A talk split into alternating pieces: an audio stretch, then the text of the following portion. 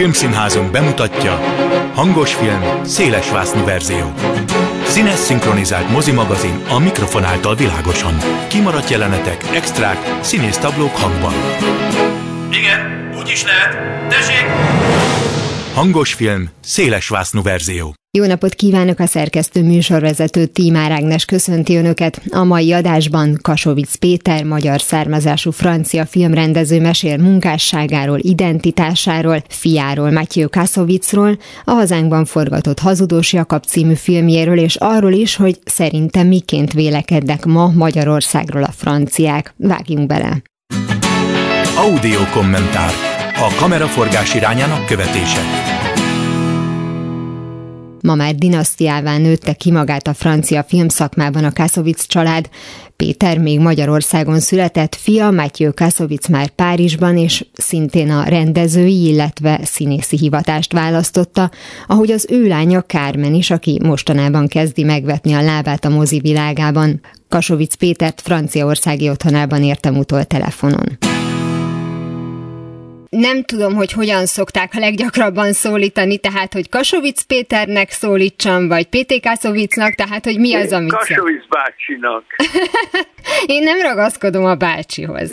Az életkor az csak egy Ka- szám. Kassú, kassúnak is lehet, csak egész egyszerűen. Egyébként, hogyha már itt tartunk, mert hát tökéletesen beszél magyarul, és ez mondjuk, ha valaki 50 éve él egy másik országban, nem mindig jellemző. Ez azt jelenti, hogy a magyar közösséggel, vagy 50 éve. több mint 50 éve, igen. Hogy ez azt is jelenti, hogy mindig van kivel beszélnie magyarul? Van kivel, igen, van egy pár közeli barátom, itt is, Párizsban is, és hát egyébként is én ragaszkodok a magyar szerettem a magyar nyelvet, de szóval igen, beszélek sokat magyarul. És ez a családban mennyire maradt meg? Tehát a gyerekét is tanítottam? Sajnos, azt sajnos eltoltam. A feleségem, szóval a fiam mamája francia volt, sajnos elment. Sántár Rémi, És nem beszéltünk mind, igen, és mindig franciául beszéltünk, igen. Hát persze hülyeskedésből tudja mondani, hogy sütemény, meg hülye, meg szóval ilyeneket be tud mondani, igen. De a legfontosabb szavakat tudja magyarul akkor igen, a, sütemény. Igen. Volt valaha jelentősége Franciaországban annak, hogy magyar származású, akár a film szakmában, akár a mindennapokban?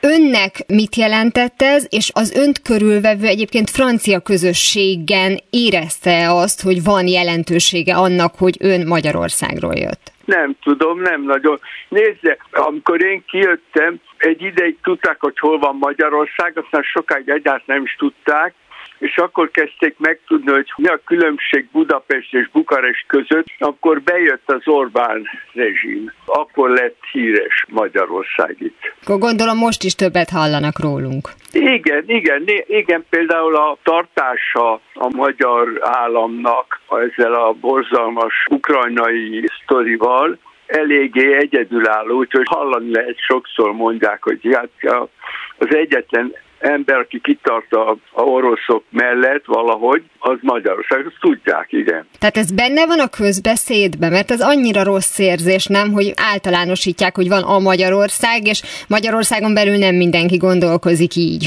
természetesen. Hát igen, szóval nincs egy különösebb érdeklődés, de ezt tudják, szóval azonosítják a, mondjuk az Orbán, a Bolsonaroval, a Putinnal, a Trumpal, Szóval most ez egy olyan dolog, hogy igen, ez érdekes, ez szomorú, hogy szóval örültünk, hogy Magyarország ben van Európában, ugye? Mm. És úgy látszik az európaiak is van valami van egy állandó probléma Magyarországgal, és ami szomorú, én értem a dolgokat jobban, de a franciáknak megérteni Magyarországot, az kell ismerni egy kicsit a történetét Magyarországnak. Szóval, hogy honnan jön az, hogy félnek, hogy a törökök bejönnek megint és elárasztják az országot, azt én értem. De mondom, szóval tudják, hogy ki az Orbán. Ön egyébként mennyire foglalkozik egyáltalán közélettel, konkrétan mondjuk a magyar ügyeket mennyire követi? Egy időben követtem, elég közelű, szóval néztem a televíziót, magyar televíziót is, néztem néha az adásait a partizánnak. Szóval ilyenfajta szóval követtem, Szóval érdeklődök. Most nem annyira közeljen, de kellene megint. Szóval érdeklődök azért, és beszélek a barátaimmal a magyarországi helyzetről. Igen, sajnos megint okot ad az ország arra, hogy többen figyeljenek rá, de azért alapvetően én önről, az ön munkásságáról szeretnék beszélgetni, de hát ezt semmiképpen nem hagyhattuk ki, úgyhogy ugorjunk is vissza, hogyha ez nem baj. Ezt a, ezt a bizonyos több mint 50 évet még az elejétől megnéznénk, mert hogy azt mondta, hogy a magyar nyelv fontos önnek, gondolom, ilyen szempontból a magyar identitás is. Ezt érzi, hogy hogyan vegyül mondjuk a magyar identitás, a magyar zsidó identitás, a francia identitás, vagy azért ezzel nem szokott így nap mint nap foglalkozni? Nem, nem, ez van, ez erősen megvan nálam, igen. Bár nem, nem a mindennapi életemben, de hát én nekem itt van a van egy magyar könyvtáram, ami maradt ugye mm. a szüleimtől például. Egyébként, ahogy mondta, magyar zsidó az egy jó kifejezés számomra. Tudja, hogy írok, Igen. Egy, írtam egy pár könyvet, és abban minden eléggé benne van, szerepel ez a magyar identitás, néha humorosan, néha emlékezve a, a szüleimre, Szóval ez eléggé bent van nálam, igen. Ugye az öntörténete különleges, de sajnos nem mondható egyedinek, hogyha ugye ezt a korszakot megnézzük, 18 éves koráig, vagyis ugye 56-ig élt Magyarországon, de igen. ugye ez az időszak Magyarországon nem volt hát eseménytelennek mondható finoman szólva. Lényegében a 20. század legnagyobb történelmi eseményei közé érkezett, mert ugye egy évvel a második világháború előtt született. Hogyan vészelte át a, az ezt követő időszak? Időszakot? A másik világháború gyerekként a szüleim azokat elhurcolták.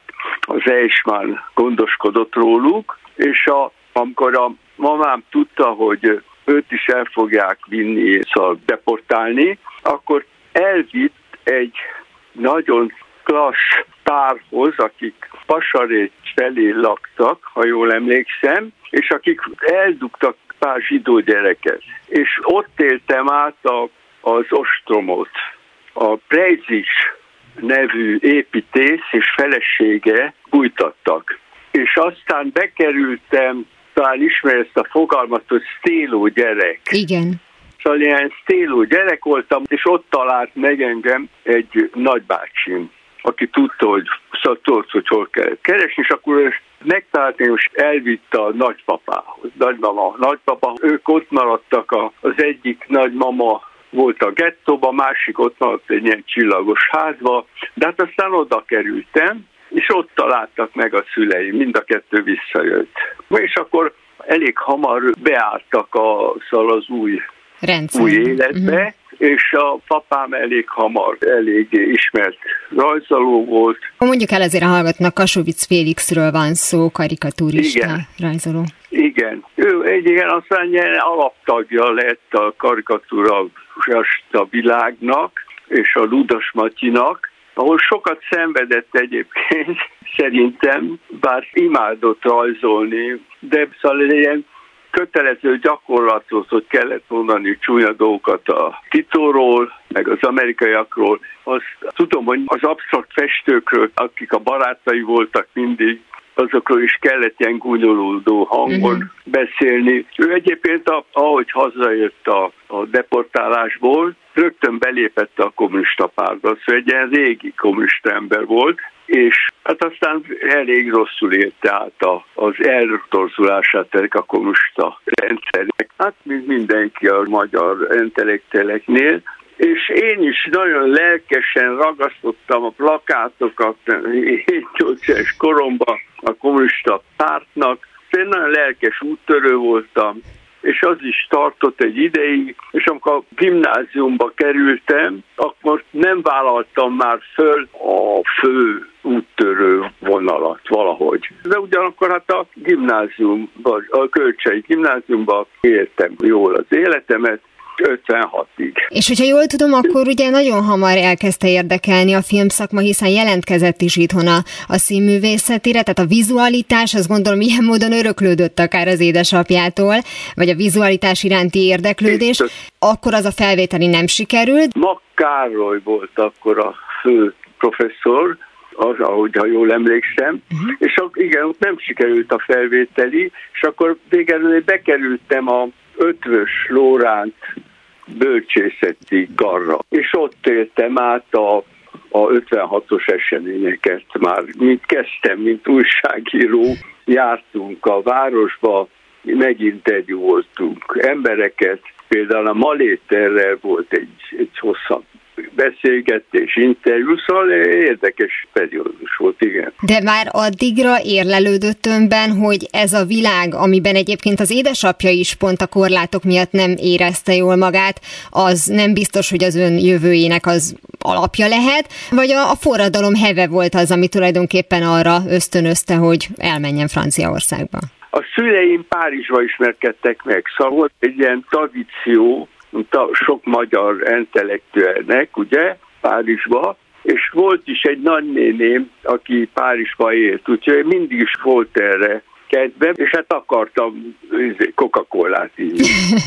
De az fel sem merült, hogy egyébként a szülei is mennek? Ez egy nagyon szép sztori. A apukámat kiengedték egy-két év után, kijött Párizsba, ahol voltak kapcsolatai és még meg is jelent egy pár rajza itt is. Szóval Párizs volt egy ideig velem, és a mamám mondta neki, hogy maradjon ő kint, uh-huh. hogy majd aztán talán ki tud ő is jönni.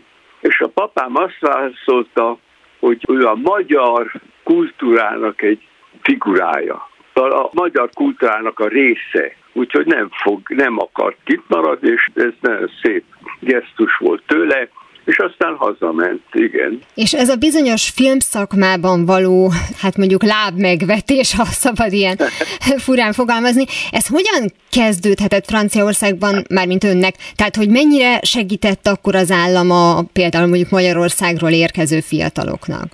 Hát ha most nézem, hogy milyen állapotban vannak a menekültek most, akik jönnek Szíriából vagy más országokból menekülnek nyugatra, azokhoz képest hát teljesen más ügy volt. Nagyon fel voltunk, főleg a magyar diákoknak volt egy ilyen nimbusza itt nyugaton. Úgyhogy nem volt semmifajtájú problémám már beilleszkedni az akkori világba, főleg ugye át a Saint-Germain-des-Prés világába, szóval nagyon jó, pozitív és jó periódus volt, és hogy hogy kerültem a filmszakmába, hát igen, én mindig akartam filmes lenni, és a Badal János nevű nagy operatőr, ő fölkarolt engem, vagyis már bevett a csapatába, és ott lettem asszisztens. És úgy kerültem konkrétan be, és aztán kezdtem ilyen kis experimentális filmecséket csinálni. A francia televíziónak volt egy ilyen úgynevezett Service de la Recherche nevű intézménye, és ott kezdtem el csinálni a kisebb filmeket, stb. Szóval lassan jött ez be, igen. Kezdtem ilyen experimentális dolgokat, animációs filmmel, a papám egyébként a magyar animációs filmnek volt egyik alapítója, és az ott csinált, és aztán ilyen dokumentumfilmeket jöttek, kisfilmek, és aztán játékfilmek, igen. De az egyértelmű volt, hogy rendezés, írás lesz az, ami a középpontban van, mert történetet akart mesélni, hiszen azért színészi munkássága is van, nem kevés, ugye Godárnak a 62-es éli az életétben is, ugye feltűnik, az volt talán ugye az első, de hát később is azért több filmben, akár mondjuk a fiának, Mátyő Kászovicnak a, a filmjeiben is láthatjuk, tehát volt azért egy ilyen indítatás, hogy ez is legyen egy olyan fontos része a film szakmában való részvételnek? Nem, nem, az egy teljes véletlenség. A. Godár az egy teljes véletlenséget beállított hozzá. A Godárnak az asszisztense keresett egy motivumot, és akkor ő mondta, hogy van egy szerep, és hát én egyébként aztán a, inkább ugye a aranykora a munkásságomnak az a televíziónál volt. Ha van egy időszak, a 70-es 80-as, 90-es években nagyon nívós volt a francia televízió, és tudtam csinálni jó filmeket. Most nem tudom, hogy mi a véleménye úgy általában az ilyen populárisabb francia filmekről, de ami legalábbis hozzánk a leggyakrabban eljut, azok a nagyon könnyed szórakoztató, de sajnos én azt gondolom, hogy régen a tévében is csak olyan immelámmal elfogadott filmek. De lehet, hogy én vagyok szigorú, tehát megvédheti a, a francia filmet. Nekem az a érzésem, hogy úgy a általános nívója a filmvilágnak egy kicsit kicsit lement, uh-huh. de vannak nagyszerű dolgok. Az igazi alkotás átment a szériákra. A, a Soprano sorozat uh-huh. egy nagyon nagyszerű vagy a Six Feet Under. Bár ugye ezek is sajnos már 20 éves sorozatok, de tény, hogy mostanában főleg a, a streaming oldalaknak az elterjedésével valóban olyan sorozatok kerülnek a nézők elé, ami miatt sokszor meggondolja, hogy egyáltalán érdemes a moziba menni. Egyrészt igen, ez van, és hát másrészt igen, a, a művészi elképzelés rosszabb, már csak azért is, mert átvette a, a, az alkotási művet, a trükk, a digitális, szóval valahogy az történik, hogy mivel nincsen veszély, hogy sikerül a film, vagy nem, reszkír nélkül nincsen igazi alkotási mm-hmm De azért vannak néha jó filmek, de eléggé ritkán. Említette ugye hát dokumentumfilmeket is, nagyjátékfilmeket is készített. Én de... azt hiszem, hogy főleg a magyar nézőknek, ami igazán sokat jelenthet, az a hazudós Jakab, és nem csak azért, mert itt forgatták részben, hanem hát gondolom ez önnek is valamivel, vagy lehet, hogy ezt rosszul feltételezem több, mert hát azért ez egy személyesebb történet, még akkor is, hogyha ugye egy irodalmi adaptációról van szó. Mennyi mennyire volt ez nehéz, vagy pont ezért egy ilyen mélyebben megérintő munka, hogy itt voltak, hogy ezeken a helyszíneken forgattak, és hát ugye a második világháború témájáról. Én szerelmes lettem ebbe a könyvbe, egyébként már egyszer megcsinálták filmbe a hazudóságot, és aztán az volt a, mondjuk a szerencsém, hogy szóval megírtuk egy szép könyvet, és elkerült a Robin Williams, és az az érdekes, hogy volt valami nekem, mint magyar zsidó embernek volt egy hitelessége felé. Azt mondta, hogy ez az ember tudja, hogy miről beszél. Úgyhogy ez így sikerült ezt megcsinálni. De én szerintem csináltam jobb filmeket. Egy kicsit meg volt paralizálva voltam az amerikai filmvilágtól. Tehát ez azt jelenti, hogy egyfajta ilyen hollywoodi receptet megpróbáltak rányomni? Nem próbáltak, én magam én nekem az a bajom, hogy én egy ilyen kis jó tanuló voltam mindig. Tehát mindig akartam mutatni, hogy én jó tudom csinálni. Szóval nem voltam elég vagány. Ez én nézetemből. Hát a film érdekes, de ezt a témát megütöttem egyszer-kétszer a televíziónak, és az szerintem jobb volt. Ez, ami sajnos hozzánk ugye nem jutott el. Igen, igen. Ezt, ezt csak a franciák élvezhették, de hát ugye maga a munka is gondolom én, hogy érdekes lehetett, hogyha megnézzük a, a színész gárdát, azon túl, hogy nagyon változatos Robin Williams-től Armin Müller stálon át, olyan magyar művészekig, mint Igó Éva és Rudolf Péter, vagy éppen a fia Matyő Kaszovic, aki önnel jött. Tehát egyébként a munka hangulata, a munka menete, az mennyire volt egy ilyen összeszedett, mennyire volt egy ilyen kollektívát kovácsoló dolog? Én értek hozzá, én mindig is jól értette, hogy hogy kell filmet csinálni, és főleg ahhoz értettem, azért tudtam jól működni a televízió, hogy én mindig tudtam csinálni egy gazdag filmet kevés pénzből. Van egy pár érdekes film, amit sikerült összehoznom a televízió számára. És személyesen egyébként az, hogy ide a fiával jött, ez egy különleges vagy egyedi alkalom volt, vagy azért hazaszoktak látogatni, hazaszokott látogatni? Hát sajnos utoljára voltam egy pár évvel ezelőtt, és sokáig próbáltam összehozni egy filmet Magyarországon. Volt egy nagyszerű könyvem, amit éveken keresztül próbáltam csinálni. Magyarországon úgy hívták, hogy az ötödik asszony, és az éveken keresztül próbáltam összehozni, és nem sikerült, és azt mindig is sajnáltam. Nagyon jó összekötetésben voltam a Kovács Gábor emberrel, producerrel, és nem tudtuk megcsinálni ezt összehozni. Először azért, mert a, akkor Andy Vajna megcsinálta saját. Szóval nem maradt ránk pénz, és aztán sokáig próbáltam, sőt, többször próbálkoztam filmeket összehozni Magyarországon, és nem sikerült. Aztán írtam egy másik könyvet, amiből megint próbáltak csinálni, az egy francia film lett volna, és az sem sikerült összehozni, pedig aztán az, az Magyarországon játszódott, aztán átalakítottam regényé, úgyhogy létezik a, a könyv, de nem tudtam uh-huh. Pár évvel ezelőtt még megpróbáltam összehozni, de hát aztán van egy idő, amikor azt mondják, hogy nem hisznek abba, hogy sikerül nekem, mint egy öreg úrnak.